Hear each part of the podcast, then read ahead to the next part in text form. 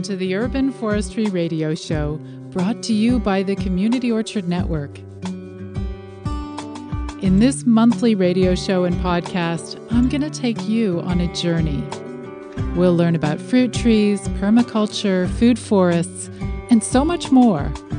So, if you're a gardener and enjoy growing your own food, if you love trees and especially fruit trees, or if you're just interested in living a more sustainable life, you've come to the right place.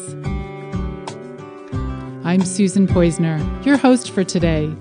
So get ready, roll up your sleeves, and let's dig into today's episode. Welcome to the Urban Forestry Radio Show with your host, Susan Poizner, right here on Reality Radio 101. To contact Susan live, email her realityradio101 at yahoo.com.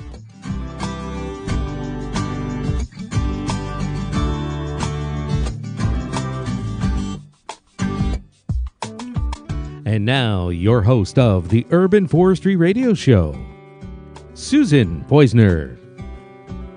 Hi, everyone. Welcome to the show today. I'd love to know what do you grow in your garden? Myself, I love growing fruit trees, of course, but I also grow vegetables and pollinator plants. But so far, I don't really grow that many types of berries. I do have a dream, though. My dream is to grow blueberries in my yard.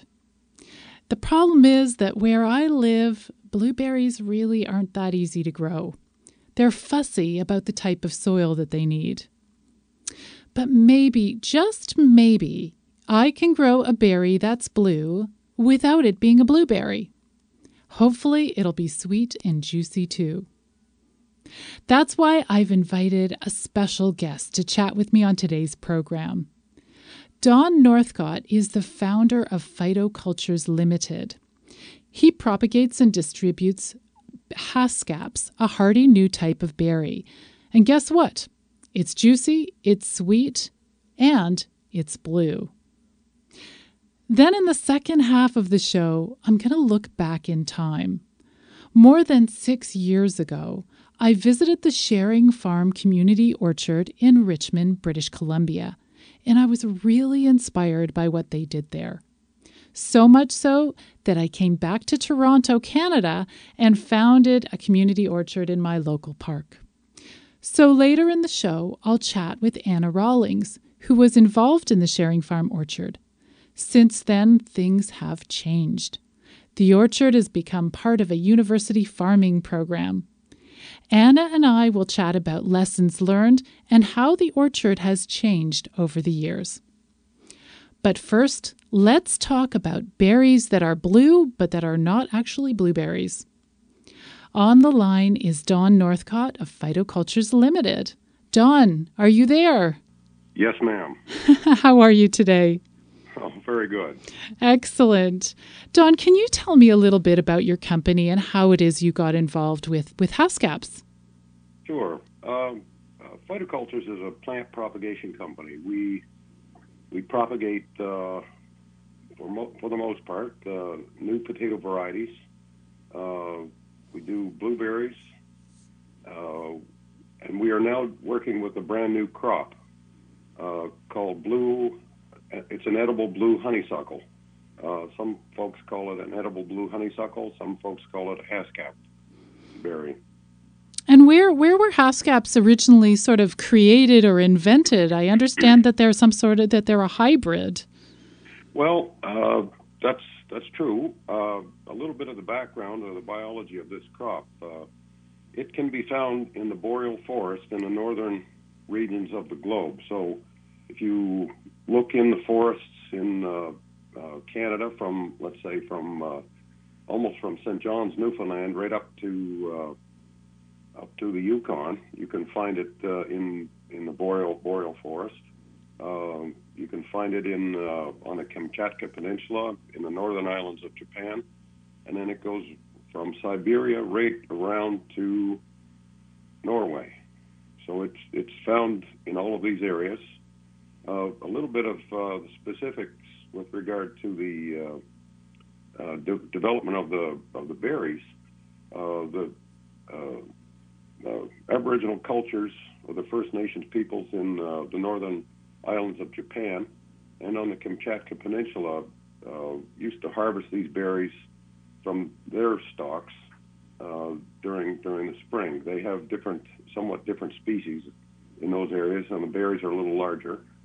And uh, that, uh, you know, went on for you know hundreds, if not thousands, of years. And, and did they did they eat them fresh at that time or dry they, them? Sure, they they did. It would it would have been uh, probably the first berry that they would have uh, come across in the in the spring. These these plants are extremely tolerant of cold temperatures, and they they are. Uh, I describe them a little bit as a sprinter. They're they're one of the first leaves, uh, first plants to put leaves on in the uh, early spring. The flowers pop out very quickly after that, and uh, they pollinate. And in in Prince Edward Island here, and in other parts of Canada, uh, the berries start to ripen in uh, uh, the latter part of June, and they're fully ripe here in Prince Edward Island uh, during the first week of uh, July. So that's so quite early, I suppose. Then. yes, it would be, and it you know it would be the first berry that you'd be able to pick. Uh, uh, you know, from the forest at that time.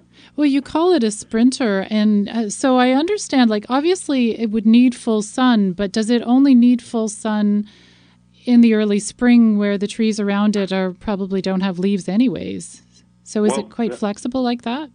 Yeah, so, uh, every if, if I can get into the botany side of things a little bit, uh, all of the plants uh, have have their own special mechanism for survival.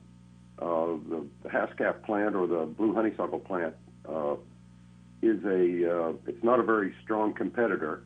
So what it does, it, it has adapted its uh, or it has evolved to uh, be a very uh, uh, tolerant of winter conditions, cold temperatures. It uh, early to uh, blossom, early to set berries, and by the time many of the other other uh, trees in the forest, like the uh, maple trees, for example, by the time they've got their full leaf, leaf uh, canopy out, this plant has pretty well completed its uh, cycle. So it already would have the berries on, and, and it would just the berries would ripen, and uh, and the plants would have been, you know, let's say botanically successful in producing its next generation of uh, of propagules. It sounds interesting. It sounds also a little bit tricky because a lot of people might think, "Oh, good, I can go plant it in the shade then." Uh, it, I I think they do best uh, in the full sunlight, and, and the reason I'm saying that is um, in the in the wild they've they've adapted to the wild conditions, but when you bring the the cultivated varieties out into the open field and you control the weeds and you control, you know, the competitors like the trees and things like that. They flourish uh, with abandon. So they they're very, I could say, uh, I wouldn't recommend, uh, you know, you plant them in a shady spot, but uh, uh, you know, if if they get shade for part of the day, probably that's not going to be a problem. But uh, but by and large, this this would this plant enjoys would enjoy the uh, luxury of full sunlight all day long. Now, as I said in my introduction, I mean, there's lots of us, especially here in Toronto, who would love to grow blueberries, and some people do it successfully, amending the soil, making it more acidic. Um, would haskaps give me some more flexibility if, uh, you know, for people who don't live in places that where blueberries naturally thrive? Uh, yes, uh, this probably would be the berry crop for people in the cities to grow. Um, it's widely adapted to a varying uh, array of soil types uh, and and growing conditions. So it's it's it's a it's a true survivor. It's a true, if you want to call it a, a, a plant for northern northern environments. Uh, we've found that uh, that it, it it grows quite well in rocky soils. It grows well in in uh, you know uh, deep loam soils course, you're going to get better plants. The better the soil, the better the plant. Uh, oh, for goodness sake.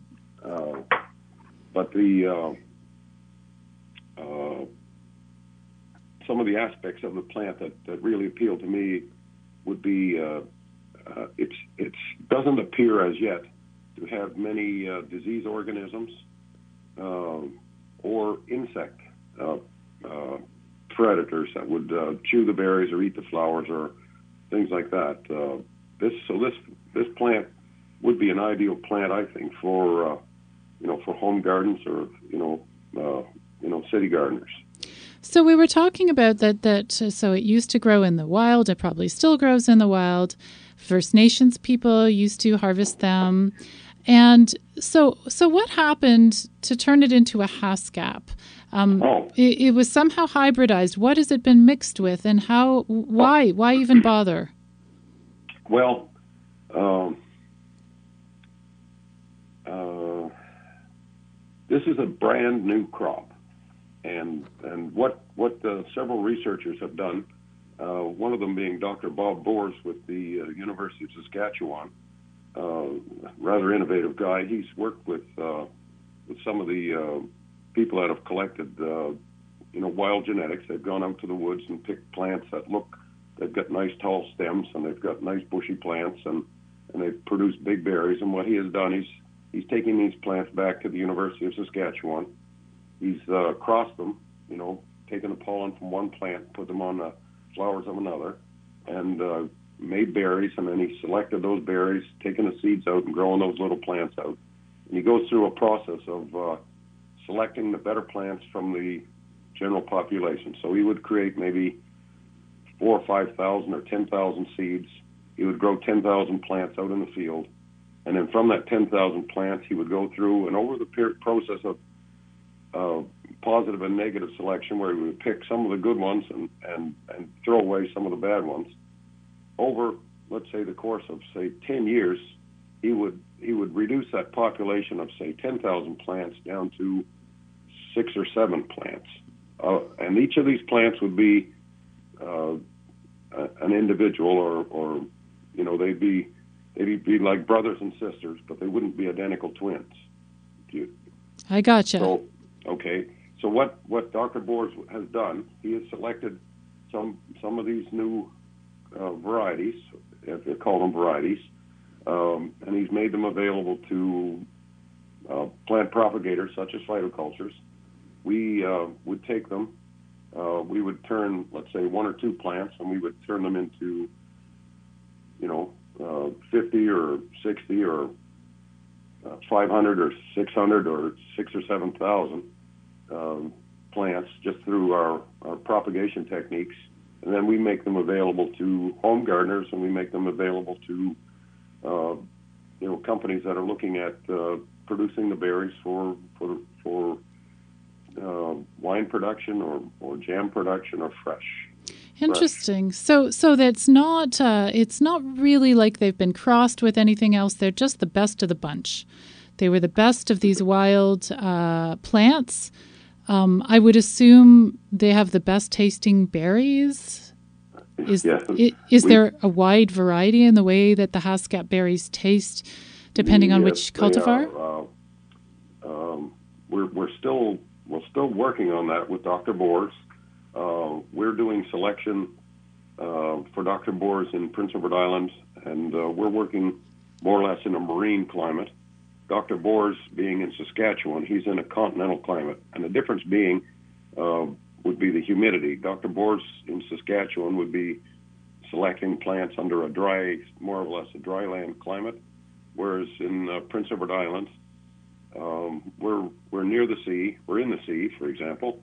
Uh, we we have uh, uh, rather high humidity uh, environments, so we're we're selecting for you know, the tolerance to this kind of climate.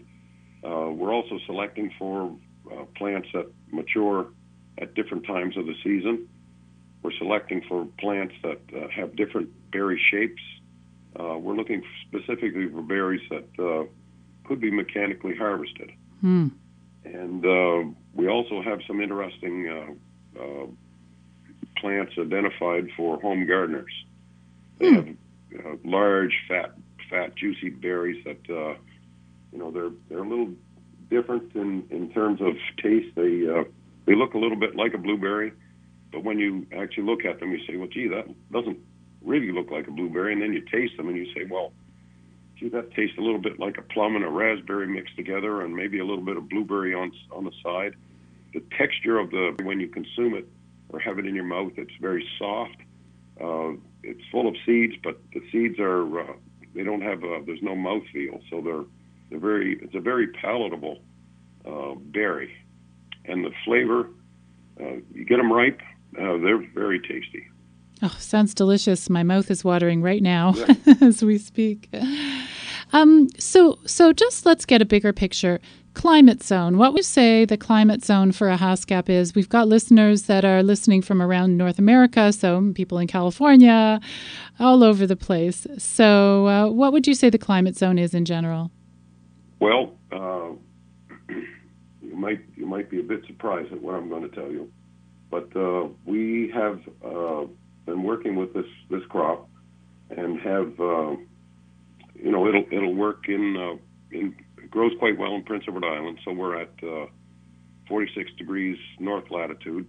Um, probably they would grow you know in in any of the northern climates where we get a bit of cold uh, cold temperatures. Uh, I've got a small trial in uh, in the San Luis Valley in Colorado, up in the mountains at uh, at uh, probably 8,500 feet above sea level, and the the plants are growing quite well there.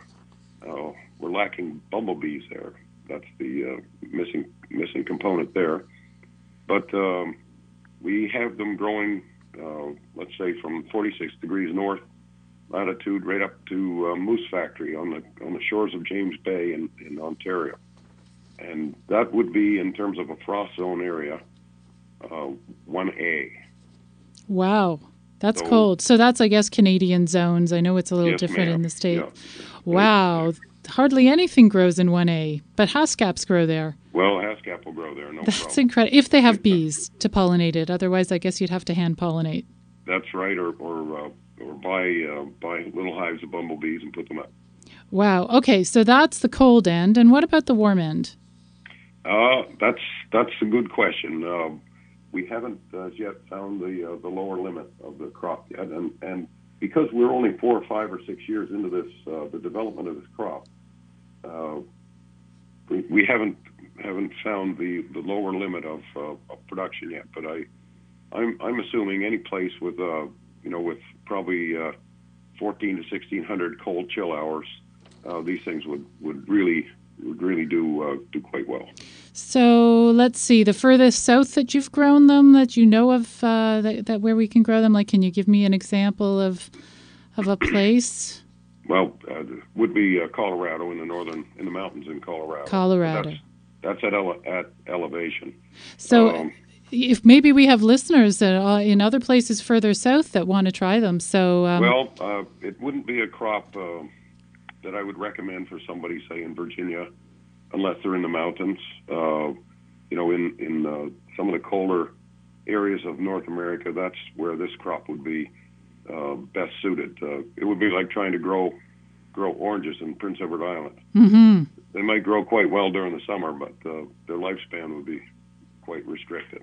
So there are there are some limits. Uh, we're trying to profile this crop.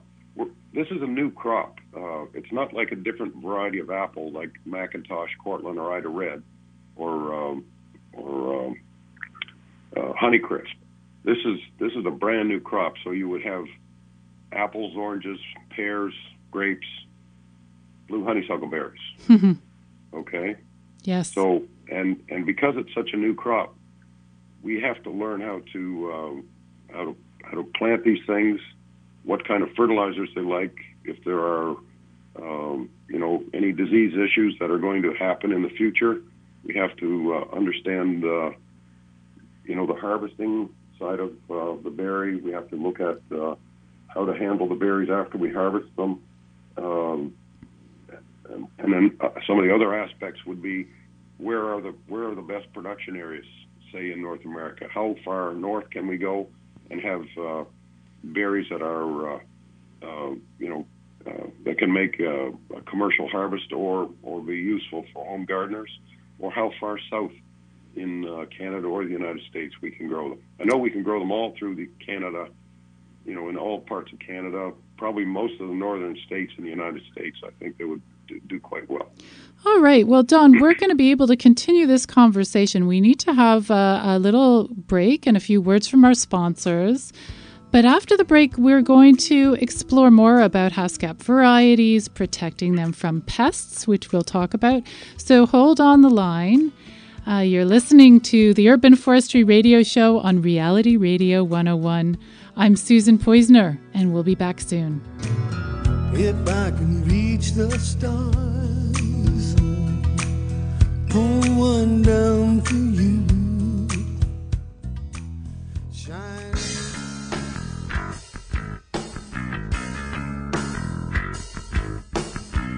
Are you new to growing fruit trees? Or perhaps a seasoned expert? Either way, come and join the Community Orchard Network. We are a group of community and home orchardists from across North America who gather through monthly webinars, radio broadcasts like this one, and podcasts. We want to share our experience, deepen our knowledge, and widen the movement. Join the conversation.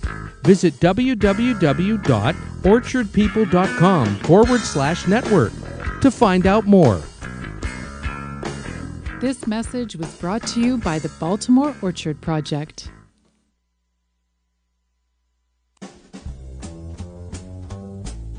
Hey, Sally, your garden is looking great today. Thanks, Gary.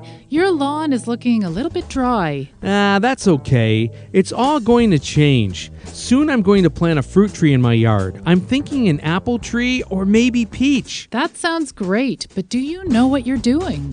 Well, fruit trees are easy. You just plant them, water them, and wait for the harvest, right? Actually, that's not quite the case. What? Organic orchardists spend a lot of time protecting their fruit trees from pest and disease problems. Really? And in order to thrive, fruit trees need to be pruned every year. Hmm, I didn't know that. I'll tell you what, before you buy your tree, why don't you go to orchardpeople.com? You'll learn lots about growing fruit from the blog, and there's a fantastic monthly newsletter with seasonal tips and reminders. Maybe I should check that out. Yeah, then if you really want to move ahead, you can sign up for orchardpeople.com's beginner fruit tree care course. So maybe I should hold off on buying my tree today? You got it. The more you know, the better your tree will grow. Sign up for a free membership to orchardpeople.com today. The following program does not necessarily represent the views and opinions of Reality Radio 101, its advertisers and sponsors, or its listening audience. Listener discretion is advised.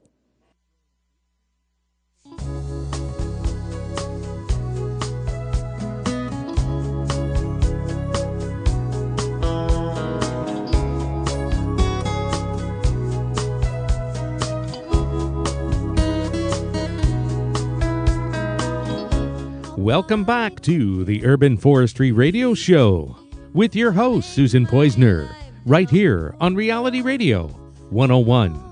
To contact Susan live right now, email her realityradio101 at yahoo.com.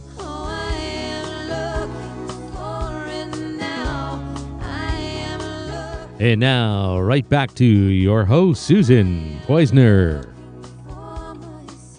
This is the Urban Forestry Radio Show brought to you by the Community Orchard Network. I'm Susan Poizner, and today I'm chatting with Don Northcott of Phytocultures Limited.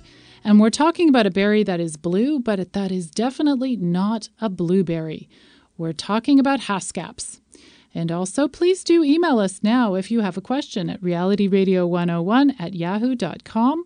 We'll read your message and we can ask Don any questions that you may have.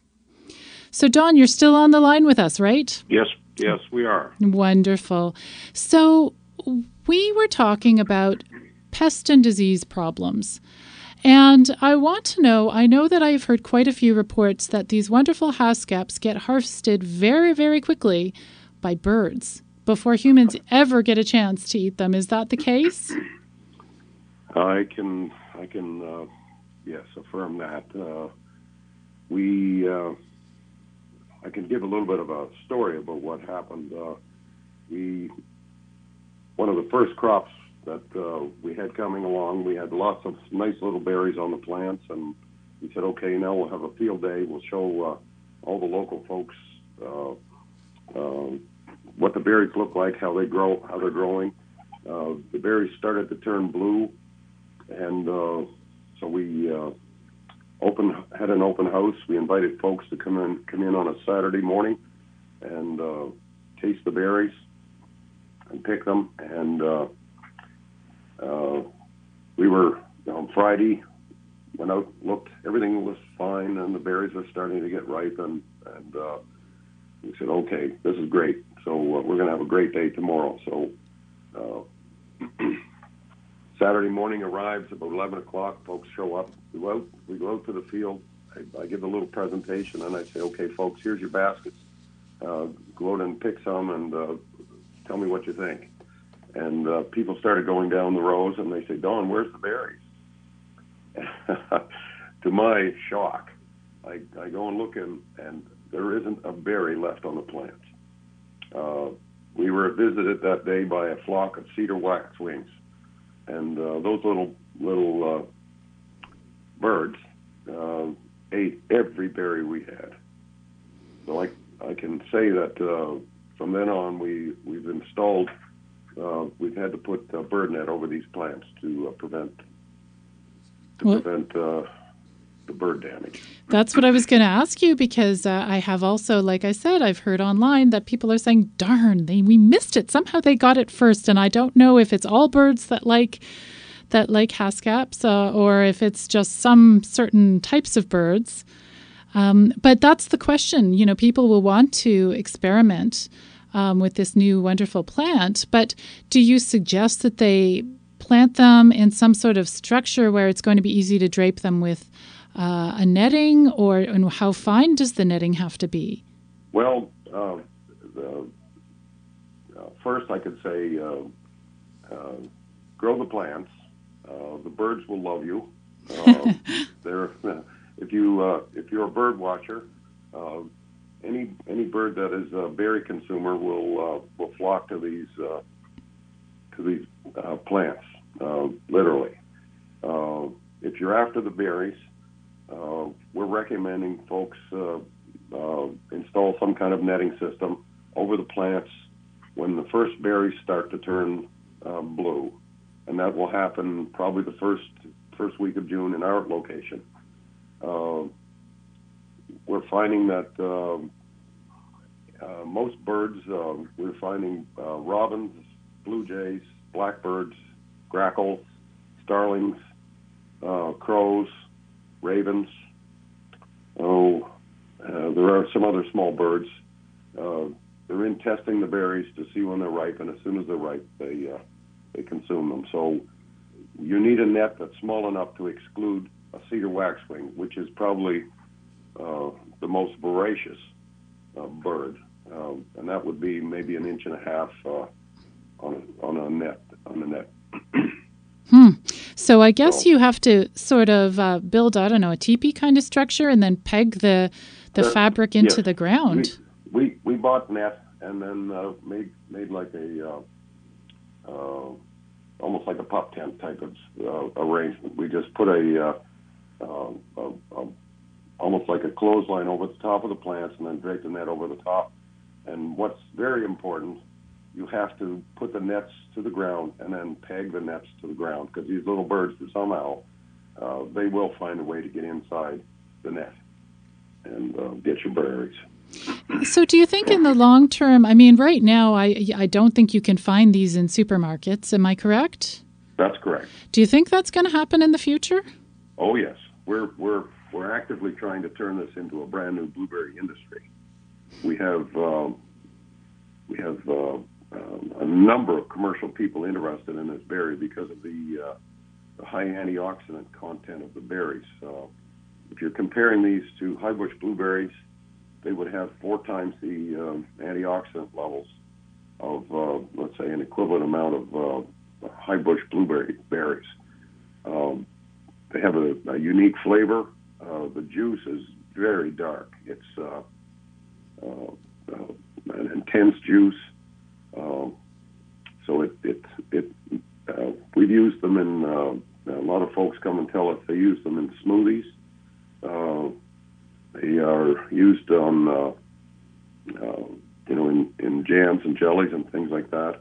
One of the treats that we give our uh, our visitors when they come to visit our uh, facility here in Prince Edward Island is uh, uh, we have uh, vanilla ice cream and we put the uh, uh, uh, berries over the top of the ice cream. First, we freeze the berries, and then they uh, they basically uh, uh, the juice. A lot of juice comes out, and they are uh, make a make a really uh, stunning presentation. Mm, sounds yummy.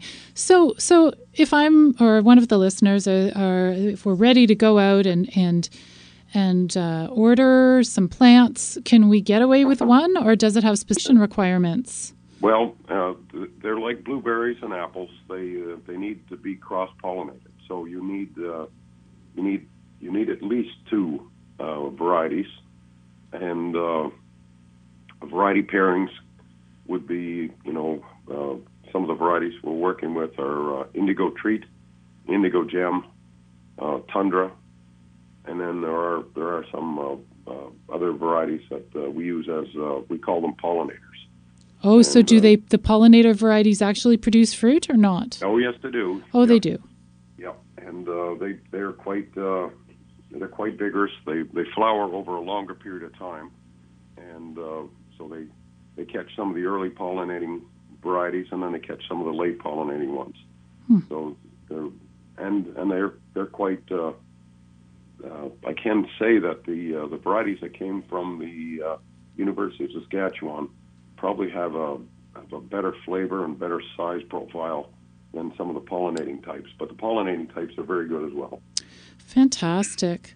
Well, so and, and one last question for you. I think I, there there are some people like myself. I, I sometimes like uh, combining plants with edible berries and food. You know, edible plants uh, with Yeah. ornamental plants in a bed. Is that something that you could do, or would the competition of being planted beside a, you know, a bunch of echinacea or something, would that be just too much uh, Uh, for the house these, cat? these are these are woody perennials. They're like a they're like a bush.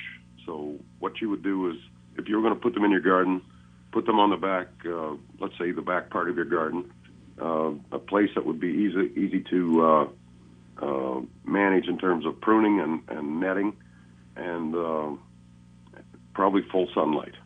hmm and and they, they you would need uh, uh, what we're doing uh, as a as a as a non-chemical way. We're putting uh, a heavy bark mulch underneath the plants to uh, to prevent uh, you know weeds and and uh, grasses. Okay, and the pruning pruning would be basic shrub pruning, just uh, cutting Yes. out dead just, wood. Just, just just shape management. That's all. Really? Okay. Wonderful. Well, Don, thank you so much for coming on the show and for this chat. I feel like we could chat on. There's a lot of other interesting things that you're doing as well. Hopefully, Yes. you'll get to come back again on the show one day. So, um, is there any last words you would like to say to our listeners about about haskaps? Uh, stay tuned to the channel because uh, there are some exciting developments coming down, uh, coming from our breeding breeding efforts. Oh, wonderful. Well, thank you so much uh, to you, Don, and, and goodbye for now. Have a great day. Thank you, Susan. Bye. Okay, so we're coming up to another message from our sponsors. And then after that, how do orchards grow and change over time? You're listening to Reality Radio 101. This is the Urban Forestry Radio Show brought to you by the Community Orchard Network. I'll be back soon. Sleeps with just one eye and awakens the moment that you.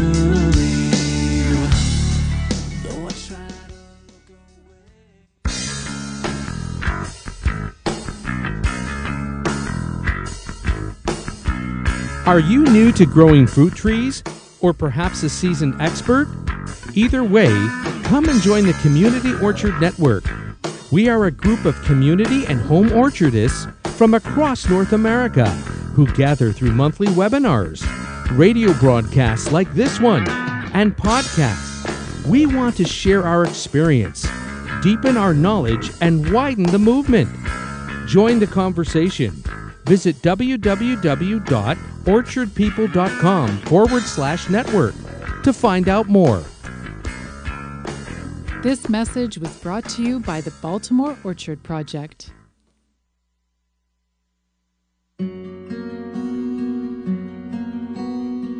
Enjoying the cool breeze under the shade of a tree, picking apples and berries from your local community orchard, jumping in a pile of leaves. You can do all these activities and more when you connect with nature where you live. Lily Leaf Solutions works to connect people with quality parks, trails, trees, and orchards near them. Through technical expertise and data driven strategic planning, Lily Leaf Solutions empowers urban residents to become advocates for nature in their communities. When we all have access to quality nature, we all progress together. Lily Leaf Solutions, empowerment together. Follow us on Twitter at Lily Leaf and visit us at lilyleaf.com today.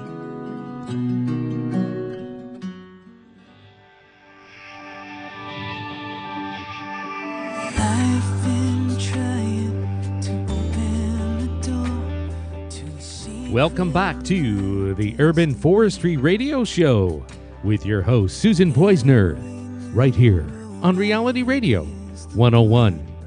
To contact Susan live, email her realityradio101 at yahoo.com.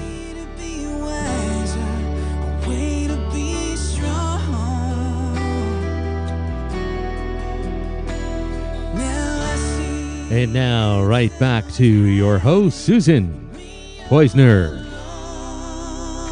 I'm Susan Poizner, and you're listening to the Urban Forestry Radio Show brought to you by the Community Orchard Network, a program where we learn about fruit trees, food forests, permaculture, and lots more. So thanks for tuning in. Now, way back in 2007, I dreamed of planting a community orchard in my local park, and that's here in Toronto, Canada. I had learned about community orchards in different parts of North America, and it seemed to me like a great idea. So during a trip to British Columbia, I did a little research, and I visited a number of community orchards around that province. I wanted to learn from them, how they did it. I wanted to learn from their successes and from their mistakes. One of the first orchards that I visited was the Sharing Farm Orchard in Richmond, BC. It was beautiful, it was huge, and their goal was to grow lots of fresh fruit that could be donated to the local food bank. I was so impressed at how professionally they trained their volunteers, I wanted to create an orchard like that on a smaller scale. But every orchard transforms and changes over time. So on the phone today, I have Anna Rawlings, Research and Education Farm Coordinator in the Sustainable Agriculture and Food Systems Department of Kwantlen Polytechnic University. Hi, Anna. Thanks for coming on the show today. Hi, hello from the West Coast. Hello. How's everything over there? What's the weather like? Fantastic. Uh, pretty normal weather for us in the fall. Um, some nice days of sunshine like today, but of course, uh, the rain train is coming. So. Oh, dear. The rain train. Oh, my goodness. Well, you're Yeah, used to that. Yeah, yeah, and we're preparing for some colder nighttime temperatures, but yeah, we are used to the rain coming around this time of year, so it's no different than any other year. So, Anna, way back when I visited what was then called the Sharing Farm Orchard, you hadn't yet quite become involved. But can you tell me a little bit about how that, that community orchard began? Yeah, absolutely. So um, the Sharing Farm Society, uh, which used to be uh, the Richmond Fruit Tree Sharing uh, Project, uh, they had the site down in South Richmond, and they had been growing vegetables on it. And Dr. Kent Mullinix, who is uh, a researcher here at Kwantlen Polytechnic University, he approached the board and suggested that perhaps during this period of transition where they were moving to the, the vegetables to another site that perhaps they wanted to plant an apple orchard.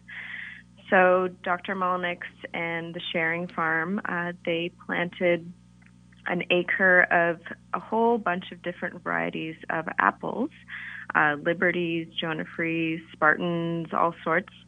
And so it initially started as this one acre of trees, and uh, there was actually a research element to it. So they had different types of mulch, and they had planted up the drive rows with a number of different mixes of of plants uh, to establish in the drive row there. So uh, essentially, it started with just that acre, and then uh, over time, uh, we added to it. So in 2010, uh, Kwantlen Polytechnic University started the Richmond Farm School. So this is a 10 month practical training program for people who want to get into agriculture, not just field crops, but also fruit trees. So with the Richmond Farm School in 2010, we planted another half acre of pears and started um, adding to the apples as well. So over time, it's expanded. Uh, That sounds like a lot of trees. Like, how many trees would that be for those of us who need to kind of picture? So it started with 140 apples. Uh, and then we added 50 pears, and actually at the peak of uh, the tree count, we had 242 apples, 130 pears, 40 cherries, and a few one-offs of, of some different varieties that we were trying out. So quite a lot of trees. That's a lot of trees. So, so at this point, the farm school is involved. I mean, was there enough people to care for and prune all of those trees? Um, I know when I was there, I attended a workshop that Kent taught, which was wonderful. Yeah, so uh, Kent has been a great orchard mentor. He worked with the Sharing Farm and uh, the orchard coordinator at that time, Kimmy Hendis, and they created some plans around big work parties. Of course, that's that's the big thing around these community orchards is you need uh, coordination to figure out what time of the year you need to have a lot of people come in, and then you need just bodies. You need people to come out.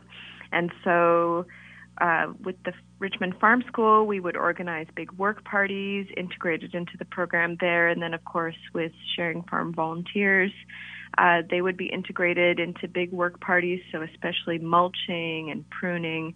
These were big jobs where we just needed a lot of folks. So, uh, with some good coordination, we were able to put that together. And so, yeah, it, That's a it, lot. it's worked over time, but of course, you know, you just need someone to kind of keep at it as well, week to week. So the farm school is that uh, is that still what's happening on the site, or is it a different program now? The sustainability, uh, sustainable agriculture program. I h- how where's the connection between the Right. two? So, um, Kwantlen Polytechnic University and the Sharing Farm uh, worked together for quite a few years, primarily through the farm school at the orchard site and at their other uh, vegetable site. Um, so, essentially, a couple years ago, in about 2013, the Sharing Farm realized that the orchard was a big investment. It was a lot of pressure on them. They they were going through some changes, and so we uh, essentially have been going through a transition where, uh, along with the city of Richmond, we've been moving towards taking over the management. So KPU has now been managing the orchard since last year, and so essentially the transition has gone from uh, just kind of a pure community orchard to a mix of uh, a research orchard, a teaching orchard, a community orchard, and ultimately an orchard um that's been managed by the university uh, primarily for uh, the Richmond Farm School. So the Richmond Farm School is one of the groups that interacts with uh, with the orchard and provides some help. And then, of course, our four-year degree program in sustainable agriculture. So our students from that program are also being integrated into the orchard, where they can do practical work and learn about fruit trees. And then, of course, continuing that legacy of having it as a space that's open to the public, that provides education for the public as well. So it's it has been going through a bit of a transition, but it really means a lot more teaching, a lot more students, uh, a lot more experimenting, and so we've been we've been really excited to to continue our work with the orchard since we've been involved in it since 2008, and really gotten to see how it changed over time. I love fruit trees. I, I think fruit trees change the world. You know, you put in a few fruit trees, it changes everything, right? They have their needs. Yeah, And it's like I I always say this. It's like having children. Like there, there's no. these are beings. They're not going to be dug up and thrown out at the end of the season. And they have their needs, and and we need to work with them. And they tell us what they need. So Absolutely. And I mean, we've had a pretty complicated site. Um, I think the aspect of where you plant them, you know, it's going to reveal so much over time as you see the fruit trees mature in this place that you've put them. You know, you can't just pull them out and and and put them somewhere else. It becomes a commitment. So, you know, a lot of people don't think you can grow fruit in Richmond, but we definitely have. Um, although we've had to we've had to adapt to it. So they've these trees have told us a lot about the site. We started with a site that was very acidic, and so we've been kind of trying to support the trees by adding a little bit of lime and helping to to regulate that that part of it. Um, but of course, there's other things we can't change, like there's lots of wind on the site. It's a very wet site, so our water table gets quite high in the winter. And with that comes all sorts of different uh, diseases and issues that we just need to help the trees with, and and it changes over different stages of their life. So a young sapling needs different types of support than a, a more mature tree, and some of our trees are now, you know, entering their their sixth year, and so it's it's definitely been interesting watching them develop over time. In our community orchard uh, in Toronto, I remember one of my first mentors uh, came to the park and he saw where we had planted the trees and what we were doing. And he said, You know, Susan, this is the perfect learning orchard Mm-hmm. because everything was wrong. I mean, I'm not saying everything was wrong, but basically, it wasn't a beautiful big farmland with perfect soil and perfect everything. We were using city soil to try and grow our trees. And mm-hmm. so, a perfect learning orchard is one where you will encounter challenges so that when your students go off into the world, they'll know what to expect. Um, and every site has its challenges, even the perfect farmland sites do as well. But uh, quite interesting. So, okay, so how, things have changed, and your site has taught you what it wants. Are you planting different types of trees now, uh, or in a different absolutely. way? Yeah. yeah, we we've had some. I mean, one of the goals of the orchard at its inception was to essentially test out varieties. So we planted many, many varieties of apples, many varieties of um, pears, uh, and we also have a whole bunch of different cherries. We have some plums now. So one of the big things that that has been really clear to us, and that our orchard has told us pretty clearly, is that uh, the the disease pressure is just much too high on the apples in that site. They they have a very hard time at multiple stages of their life. So we've actually found that pears and plums and cherries do amazing. And so, you know, more of a good thing. So we've been planting uh, more of those particular types of things. Pears. Um, we're planning on expanding our plums. We've had a couple plum trees that have just had great yields, and and so I think a really positive aspect of the orchard over time has been because we've planted lots of different varieties and lots of different types of fruit trees.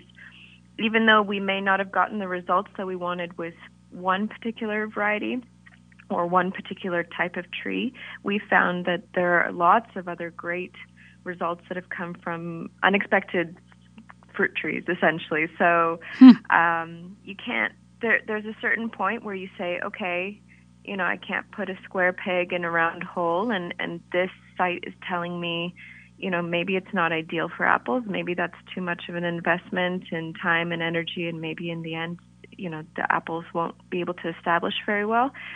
So why why try and go against nature and what the site is saying? You know, why don't we try to to plant more of what's working and work with the site to produce as much amazing, delicious fruit as we possibly can?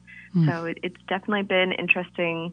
And yeah, planting lots of varieties has really helped us identify what works, what doesn't, what's the issue. It's been great. the same thing is happening with us, but in the sense that we find that disease resistant apple trees are doing very well on our site. Apricots mm-hmm. are doing amazing. Pears, forget it. Plums struggle, you know. So it's like even if there was another site right next door, they could have totally different uh, challenges and different requirements and different needs. So uh, it's all a big learning journey. Yeah, and I think it's important not to see it as a failure, right? So, you know, you plant a couple apple trees and maybe you can't get a handle on uh, the anthracnose that's that's getting to them. So that's that's a disease that we've had issues with, and it's just because of moisture. And you know, y- you don't have to see it as a failure. Sometimes it's just, you know, a, it, it's just a little too difficult to push against that pressure. So, you know, I think it's a victory to find what works and, and to really capitalize on, on what you get out of the site and adapt to it as well. I mean, the, the trees, you can help them adapt, but you also have to adapt a little bit too and have some flexibility there. It's a two way conversation. Absolutely. Um, tell me a little bit about the farm school. How many hours will the students spend in the orchard? How many hours will the students learn about, you know, all, all the the uh, the theory of what they're going to be doing with the trees? Yeah, absolutely. So, uh, with the farm school program, we combine in classroom learning with in the field practical training. So, Kent Mullinix actually runs a 40 hour fruit tree production class with the students. So, they uh, have classroom time, outdoor instruction time with Kent.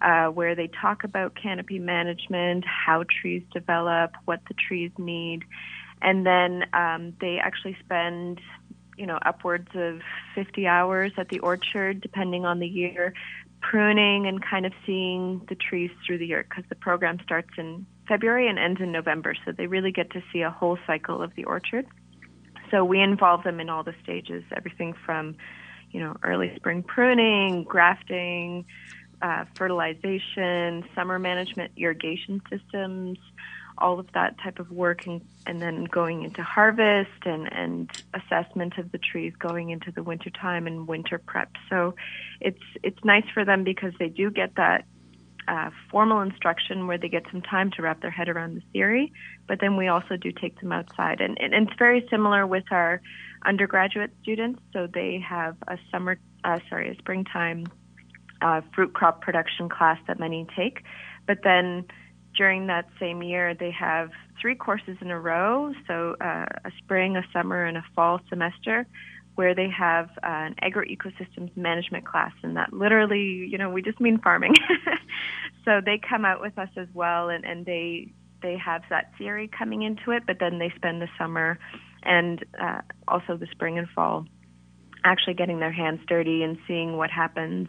You know, they pruned in the spring, and then they get to see what happens with that by the time the fall comes. and I all the love growth that. comes off of that. That's so rewarding when you actually see um, the the relationship with the tree unfold. You know, you make some pruning cuts, and then you see how the tree responds. It's like I don't know a chess game or a conversation where I do something, I do X and Y, and the tree does, you know, P and Q, and then we just mm-hmm. work together, and I love it. I'm I'm quite excited about espalier pruning as well, which is something that I'm quite passionate about. But again, it's this conversation, and you're sculpting the tree, but it's teaching you at the same time.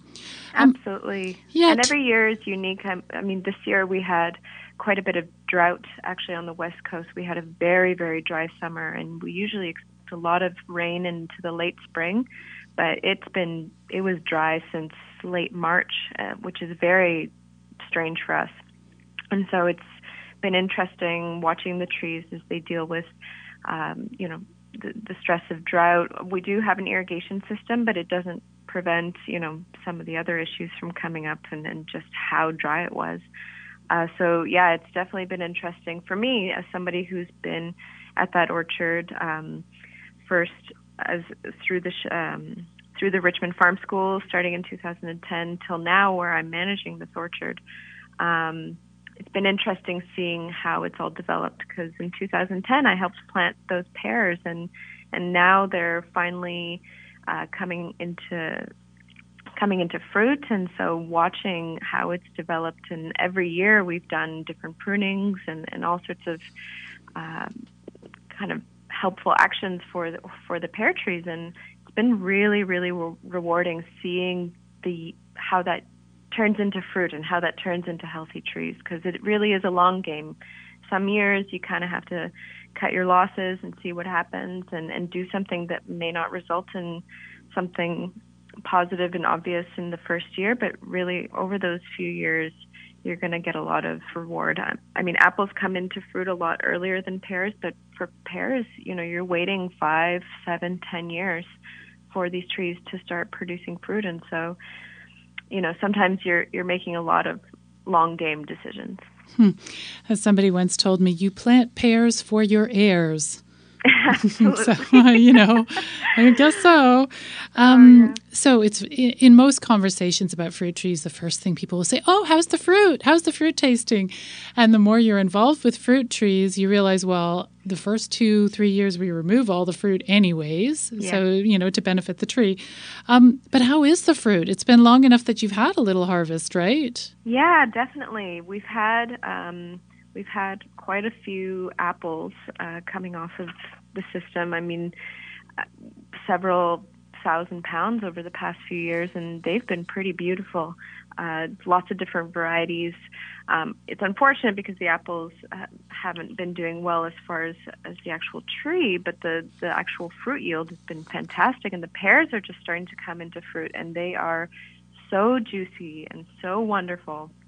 And so it's just been so rewarding seeing, you know, going from a little whip planted a few, you know, several years ago to now large 15 foot trees with really beautiful D'Anjou fruit and, and Calais pears as well. And so it's, it's amazing watching them. I mean, it's like you said, right? It's, you have children first you kind of watch them grow and then suddenly they start going to school and coming home with all these amazing things. And so i feel like it's the same way. You end up with these trees and you think wow you made that. That's that's fantastic. Good for And- and you you. know you kind of I, I i sometimes when i look at the trees i think well i can't really take credit for it. These trees have been working so hard and they produce all this amazing fruit. Yeah you help along the way but man you kind of end up in awe of these amazing beings that can produce such amazing delicious fruit and yet they couldn't do it without us yeah right? absolutely They couldn't do it without us, and that's the.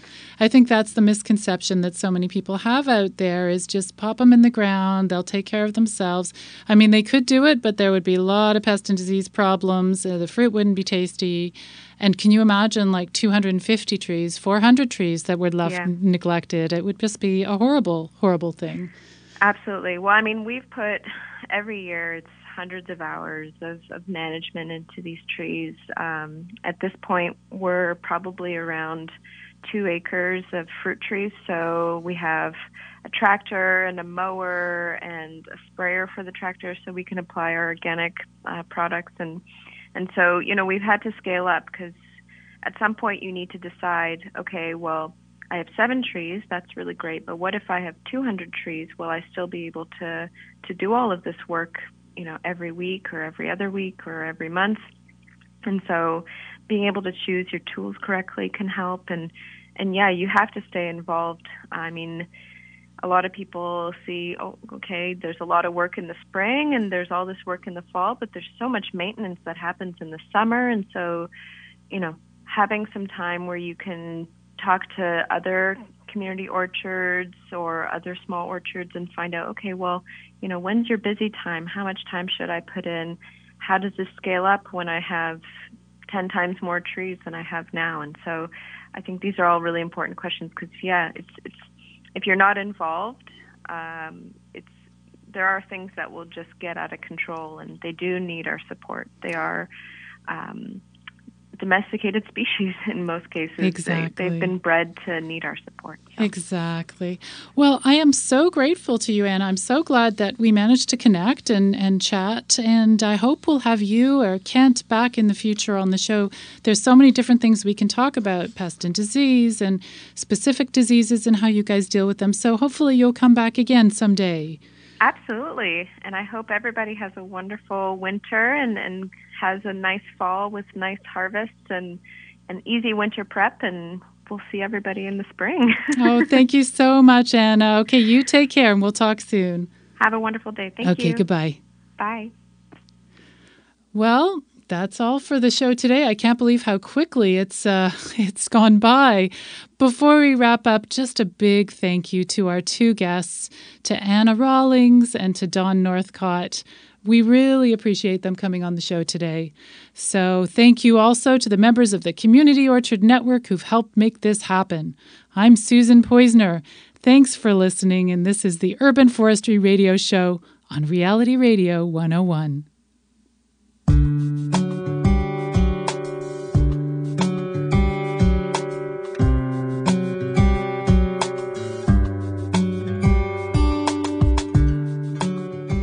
If you want to learn more about the Community Orchard Network, I've created a page on my website where you can find out lots more information how to sign up for our newsletter. Just visit www.orchardpeople.com/work.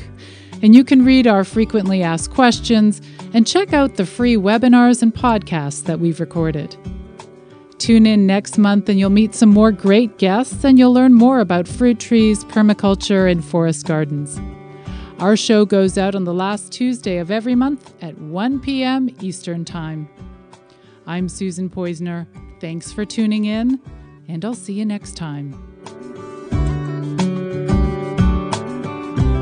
You've been listening to the Urban Forestry Radio Show with your host, Susan Poizner, right here on Reality Radio 101.